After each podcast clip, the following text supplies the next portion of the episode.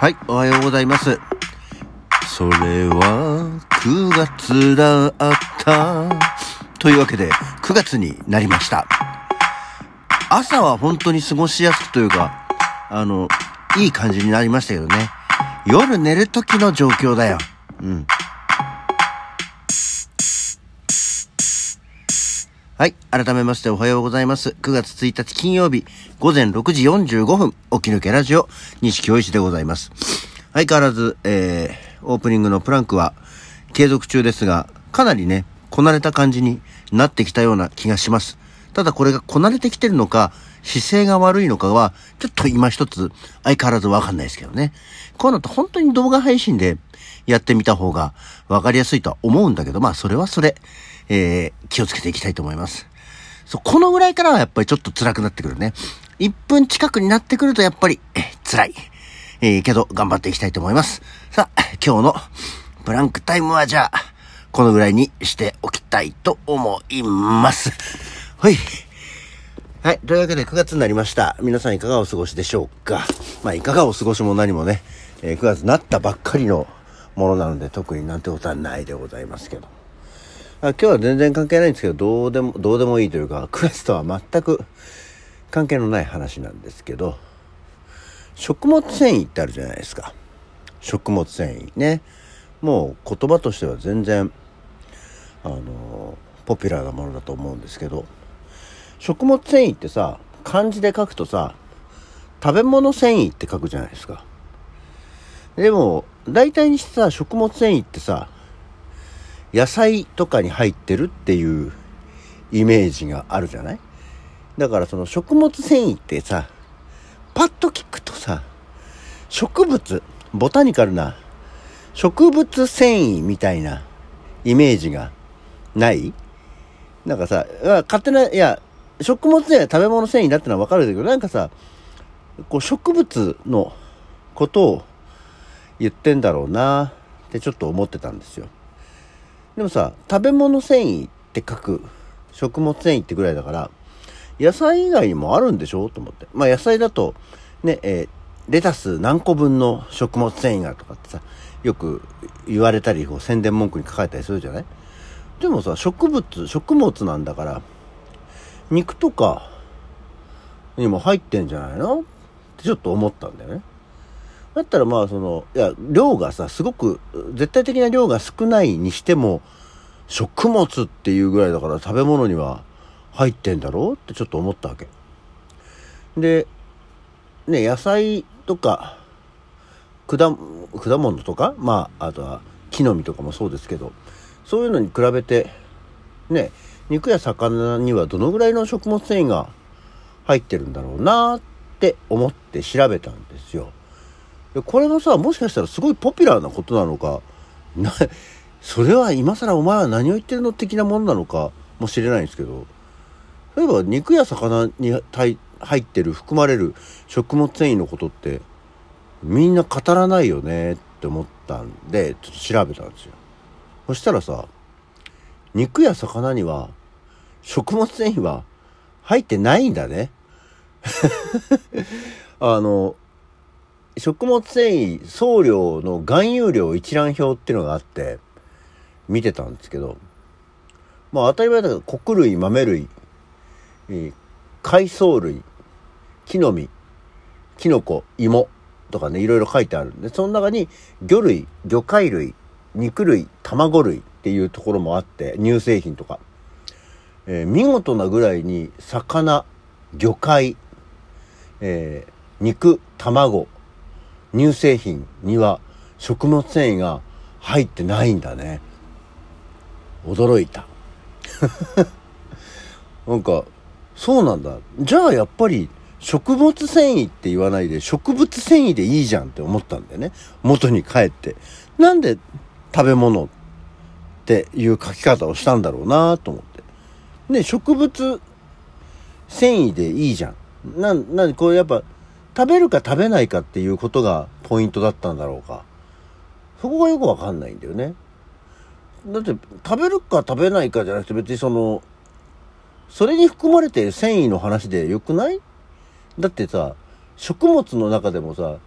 魚、魚介、肉、卵、乳製品には入ってないんだよ。いろんな、全体的なことで言うとさ、食物繊維の含まれてるものは、だから少なくなっちゃうじゃない。ね。と思ったんですけど、どうなんでしょうね。だって例えば、塩や砂糖や酢にも入ってないわけですよ。えー、バター、オリーブオイル、ね、油類とかね、あと鰹だしとかにも入ってないわけですよ、食物繊維が。まあ、もちろんお酒にも入ってないですけど。えー、果汁10%のブドウジュースにだって0.0%になってるわけですよ。果汁を使ったって食物繊維は入ってないわけだからね。そんな中で、唐辛子には40、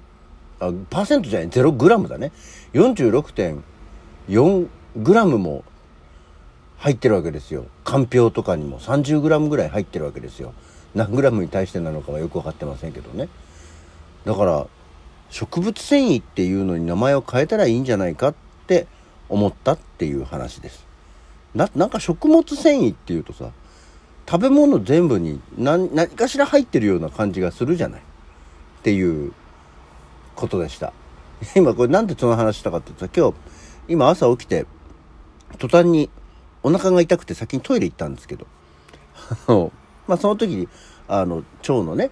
あの、排便をスムーズにしたりとか、こう、食物繊維がお腹をすっきりさせるみたいなことを言うから、ふっと思いついたっていうか思い出したっていうかね、考えついたんですけど。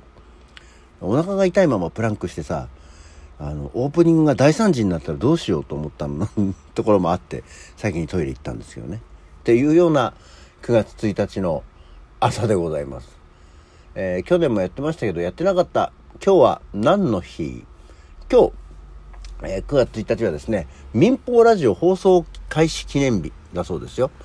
1951年の今日、名古屋の中部日本放送、現在の CBC ラジオと大阪の新日本放送が日本初の民放ラジオとして放送を開始した。東京方面じゃなかったんですね。名古屋と大阪だって。太平洋戦争を終結後の1950年に民間放送の設置が認められる放送法が、えー、交付施行された翌年の開始だったと、えー、いうことで、今日が民放ラジオ、えー、放送開始記念日、えー、大阪と名古屋が発祥の地なんだそうですね。そして、えー、もう一つ、キウイの日。えー、こちらはですね、えー、もうキウイといえばそうでしょうっていうね、ゼスプリインターナショナルが、えー、制定しました。えー、語呂合わせですね。キウイ、キウイですけど、キウイ、キウイと読んでですね、キウイフルーツの消費拡大が目的。また、元気フルーツと呼ばれるキウイを食べて、多くの人に健康になってもらいたいとの思いが込められていると。同社はゴールドキウイフルーツを送る日として5月14日をゴールドデーに。そのお返しとしてグリーンキウイフルーツを送る日として9月14日をグリーンデーに制定しているんだそうですよ。グリーン、まあいいんだけど、そんなにキウイを送ったりあげたりしなきゃいけないほどキウイってそんなに消費されてないんだろうかっていう心配にもなっちゃいますね。なんかキウイってさ、南国のフルーツの、ある種ちょっと暖かいところに、え育ててるフルーツのイメージがあるけど、その昔、うちの父親が新潟に別荘を持っていた頃に、新潟もしかも結構上の方なんですけど、の、その、別荘の庭にキウイの木を植えていて、すげえちっちゃい、あの、当然売ってるような大きさのものじゃないんですけど、売ってるような大きさの3分の2ぐらいの大きさのキウイを